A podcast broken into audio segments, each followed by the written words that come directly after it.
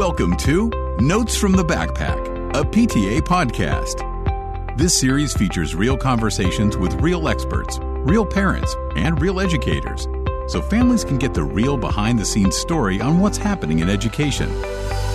Get the inside scoop on how to help your child become successful in and out of school. As parents, we know that your child can sometimes forget to share the notes from their backpack that tell you everything that's happening at their school. That's why we've launched this podcast just for you. Welcome to Notes from the Backpack, a PTA podcast. Welcome to Notes from the Backpack, a PTA podcast. I'm your co host, LaWanda Toney, Director of Strategic Communications at National PTA. And I'm Helen Westmoreland, Director of Family Engagement at National PTA. So it's our final episode of season two, and I've got to admit, this season has been different than we expected.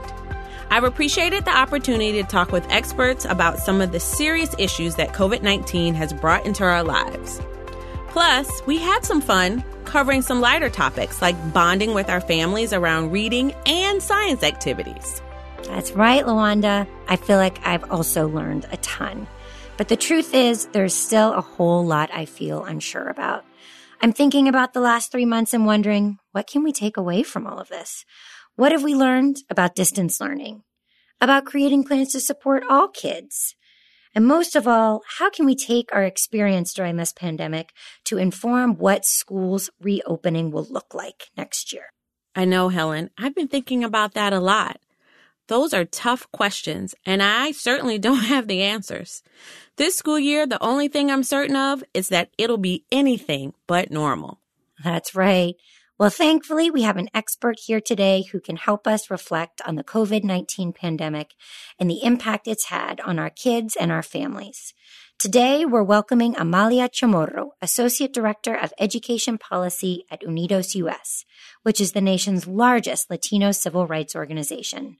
Amalia has 15 years of experience in public policy, advocacy, and community and government relations at the local, state, and federal levels. She studied political science at UCLA and earned her JD from Boston College Law School. Welcome to the show, Amalia. It's great to be here. Thank you so much for having me. So tell us about yourself. How did you become focused on education policy and what makes you passionate about this work? Sure. Well, education's always been just a huge thing in my family. So both my parents were teachers. So growing up, I would go with them to the classrooms, help them decorate their classrooms. During the summers, they taught summer school. When I was older, right, I would go and help out and tutor some of the younger students. So it was just always a big part of my family, coming from a family of educators. And so while I never became a teacher myself, I did see the need both through my parents' experiences, but then as my own experience as an English learner and my peers in terms of not everyone having the same opportunities to have educational success and go on to college, that always stuck with me because I remember I was one of just a handful of Latino students from my school in the Central Valley in California that was actually able to attend the four year college or university. So that's something that obviously my parents were very proud of, but at the same time, I almost had this guilt that a lot of my friends and peers were left behind. So when I went to UCLA and studied public policy, I had this urge and this passion to become an advocate and to really focus my career to become a public policy advocate so that I could have a part in shaping the laws and shaping policies. And so that's what impacted my desire to become an advocate and to focus on a career in public policy. Thank you for sharing that. I think Lawanda's parents were both educators. Am I right? They were. They were both teachers, and I have those same memories of going to decorate the classroom in the summers and summer school and checking papers. And I did not pursue a career in teaching either, but glad that I'm a part of education for sure. Mm-hmm. So, Amalia, I want to jump in with you just to do a little bit of laying the groundwork about some of the great things that you and Unidos US have been doing could you tell us a little bit about what you and Unidos US have been learning about how COVID 19 is affecting the families in your network? Sure. When things rapidly shifted in March, when schools started to close down and teachers and students were switching over to virtual learning and that transition was super quick. And then also parents who some of them still had to go to work because they were essential workers. Some of them had to stay home and work from home, but we've also seen a lot of parents lose their jobs. So that's had a huge mm. impact on families. So from the beginning, we've been checking in with our network of affiliates, which are community based organizations across the US who provide services to their communities, ranging from food assistance to housing counseling to after school tutoring. So we've been checking in with them pretty regularly just to find out how they were coping, how the families that they were serving, what they were experiencing, what the gaps and the needs were so that we could lift up those stories and those needs to do the advocacy that we knew we had to do here at the federal level. It's definitely been sobering just to hear some of these really heart wrenching stories. And the thing is that a lot of these gaps with respect to healthcare access, jobs. These are issues that were already happening to our families before the pandemic, but have only been mm-hmm. exacerbated mm-hmm. even more with the situation with businesses being shut down. Many Latino families are entrepreneurs mm-hmm. and are small business owners. So they've been hit as mm-hmm. well. But also there's the stress that the families are feeling that trickles down to the children. That's something that we can't forget. We know that while there's the academic gaps that we need to pay attention to, we also can't lose sight that this is having a stressful impact and a mental health crisis that's also being exacerbated because of everything that's going on and just the fear and the trauma and everything that comes with that. Mm-hmm. Yeah, that definitely is heart wrenching, like you said. It's a lot. Unidos US is one of National PTA's most trusted advocacy partners.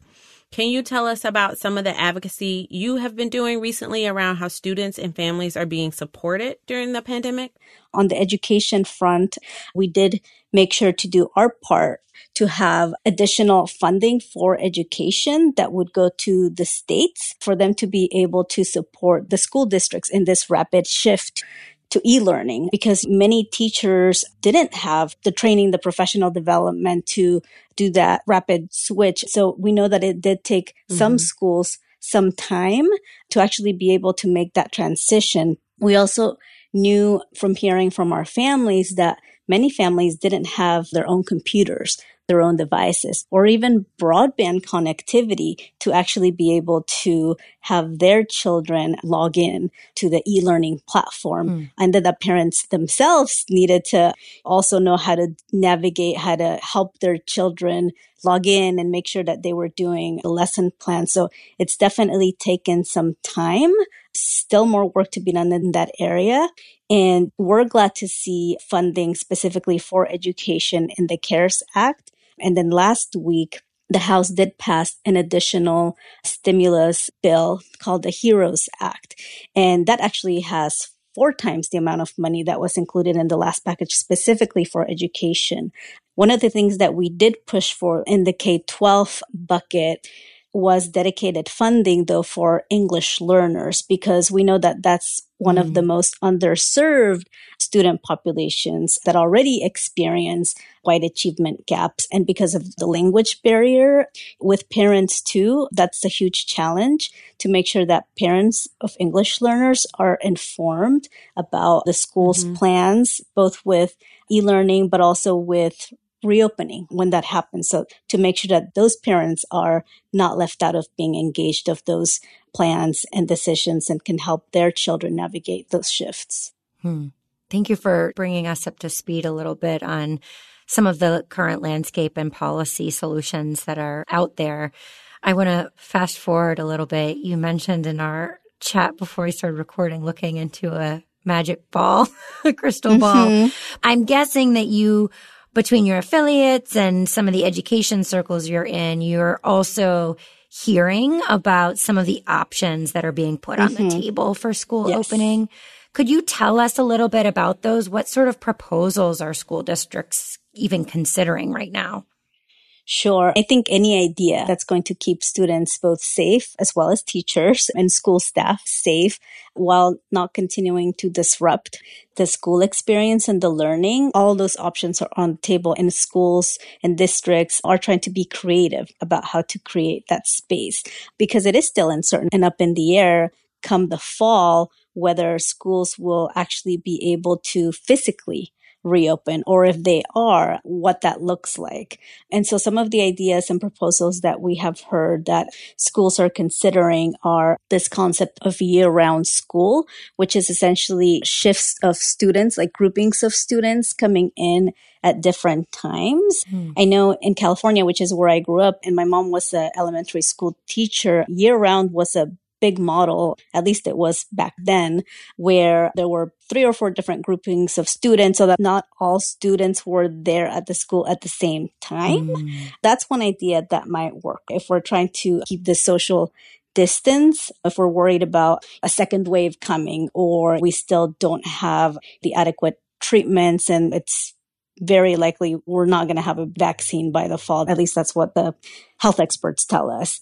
That's one idea that we've heard. We've also heard ideas of having a hybrid or blended model where kids and students switch off between in classroom and continuing to do the virtual learning. It's not like there's a right or wrong answer or right or wrong way to do this. I think schools are trying to be both creative and trying to make sure that they, first and foremost, which we agree with, is keeping students and staff safe mm. and healthy and avoid further exacerbation of COVID infections. That's number one.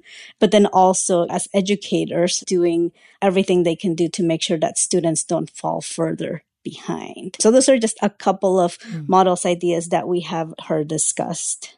Mm. And could you talk a little bit more about the impact of some of those different ideas and what Unidos US is thinking about in terms of what might be best for your families and communities?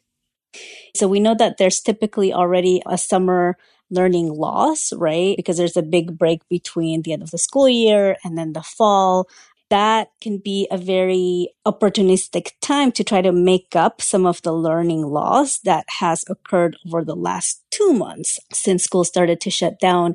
And it took folks some time to actually get acquainted and comfortable with the virtual learning.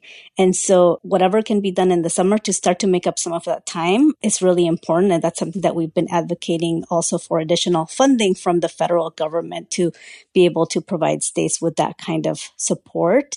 And then also come fall and throughout next year, we foresee that we're going to have to provide extra supports for all our students so that we are not contributing to this continuing widening of achievement gaps. We know that it's going to look a little bit different. A lot of states over the spring because of everything that was happening, suspended assessments and testing. There needs to be flexibility around that, but we also can't reduce or lower the standards that we have and the expectations that we have for our education system. Mm-hmm. We're going to take a quick break for a message from our National PTA President, Leslie Boggs. Hi, I'm Leslie Boggs, President of National PTA. We hope you're enjoying Notes from the Backpack. We know the issues we discuss are real for you and your family, and we want you to know that you're not alone. PTA is committed to supporting your child's success and well being. Join our movement to build genuine relationships that create brighter futures for all of our children at pta.org slash for our kids. As we're talking about reopening, I know that a lot of parents feel like I do, like, is there ever going to be an opportunity for us to get back to the way that we know school looked like? Mm-hmm. Is that gone forever? Mm-hmm that's a real question and that can be stressful. Mm-hmm. It's hard to answer that 100% because we don't know yet how long this pandemic is going to last, how long it will take to find a vaccine, how long it will take for things to go back to quote normal.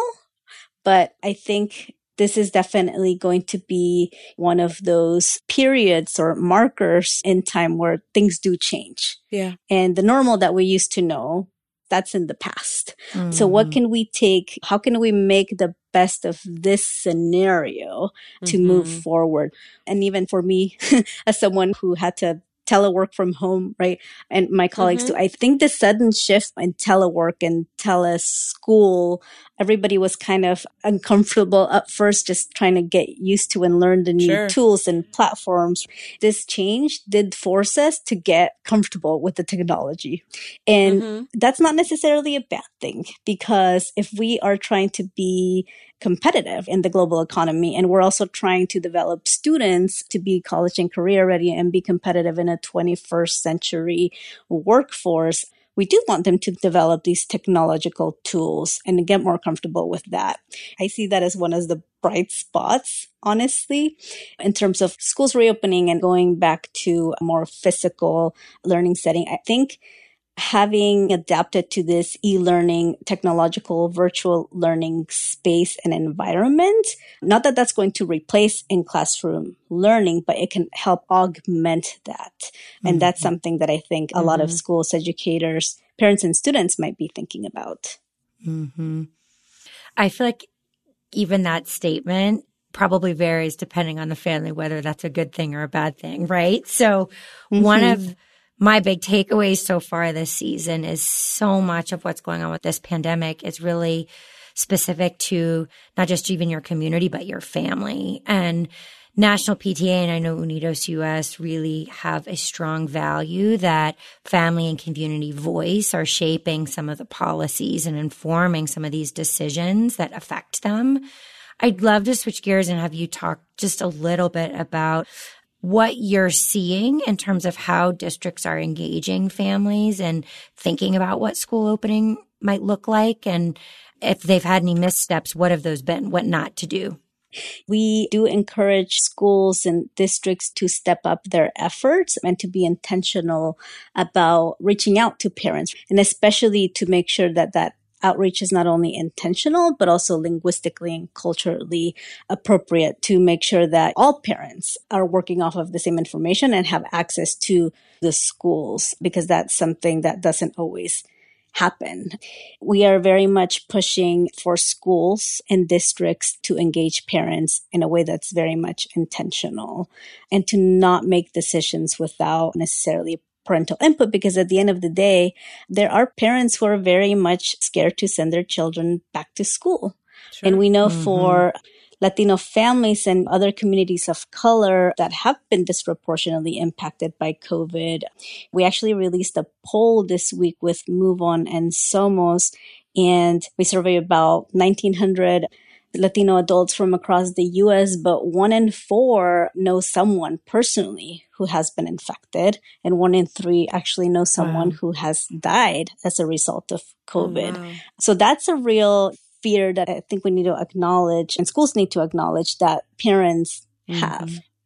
It's definitely necessary that parents be included in those decisions and those plans of how to reopen schools. Yeah. Mm-hmm things are moving so fast. It's just crazy how we're trying to figure out the summer, figure out the end of mm-hmm. school, and talk about reopening. How can families stay informed about the ever changing situation with their school reopening plans? That's right. I say bless parents because it's hard to be a parent right now and try to keep up with children being at home mm-hmm. all the time and multitasking more than ever. We know that many parents are working at the same time as trying to support their children at home to make sure that do, doing their schooling. We also know many parents are still essential workers, so actually have to go outside and work, right? And are afraid of coming back and infecting their families. And so looking ahead, parents are going to have to continue to pay attention. And just as we are urging schools and districts to be intentional about reaching out to parents, parents are also mm-hmm. going to have to continue to keep on top of the information and the updates that their schools are putting out, whether that's sign up for the school newsletter or proactively reaching out to the teachers that they know or the administrator to ask questions. And we want to make sure that parents are informed as much as possible. And because the situation that we're in, it does feel sometimes that it changes from week to week. It's going to be really important for that to really be a two way street for districts to do their part and schools to do their part to reach out to parents and then parents to also hold schools and districts accountable for the information that mm-hmm. they need to make the best decisions for their kids. Mm-hmm. Yeah, absolutely. I think families are going to have to be part of that conversation for all the reasons you shared and that they've been the ones to have so much of the perspective on what's going on, not just in their household and with their child, but in their communities, particularly in the absence of having some of these formal assessments, right? That would normally happen mm-hmm. at the end of the year. I learned a lot. Thank you so much, Amalia, for all of this great information and for joining us today. Yeah, glad to do it. This is one of the bright spots. Mm-hmm. I think it's really easy to get bogged down by just the doom and the gloom that's surrounding us. And so I'm obviously very glad to have an opportunity to talk with you all. I want to make sure that we're sharing information, sharing resources, and that we're part of the solution. Good. Well, that's a perfect segue. So you get to have a final closing thought for our listeners. Any final advice or resources that you would like mm-hmm. to offer as takeaways for the families who are listening? Yes, I want to just send a message to parents that we know that you're doing the best that you can. So don't second guess yourself. And then in terms of resources, we do want to share Unidos US. We launched a couple years ago, but have been scaling an education news multimedia site that has resources for parents, educators, students, both in English and Spanish. And it's education news from a Latino perspective. It's called Progress Report and the site is progressreport.co. So that's progressreport.co and you can find blogs, resources, curriculums, tips for the environment that we're in for coping and learning and teaching. So that's something that we'd like to offer to everyone. Awesome. Thank you. And lastly, are there any social media handles or web links you want folks to have from you or Unidos US generally? Sure. So Unidos US, you can follow us on Twitter at We Are Unidos US and you'll find all of our resources and information and latest updates on what's going on in Congress too. Awesome. And check our Twitter page because around mid June, mm-hmm. we are going to be hosting a nationwide teletown hall specifically on education. Awesome. We'll definitely post that for our listeners. Great. Thank you so much. Yes, thank you again. And to our audience tuning in at home or even while at work, thank you for listening. For more resources related to today's episode, check out notesfromthebackpack.com. We also want to remind you that to help families ease the challenges of the pandemic, National PTA has created a COVID 19 resource webpage for parents, students, and educators. Learn more at pta.org slash COVID 19. Thanks for tuning in, and we'll talk to you next season. Thank you for tuning in to Notes from the Backpack, a PTA podcast. Be sure to follow us on social media at National PTA and online at pta.org forward slash backpack notes.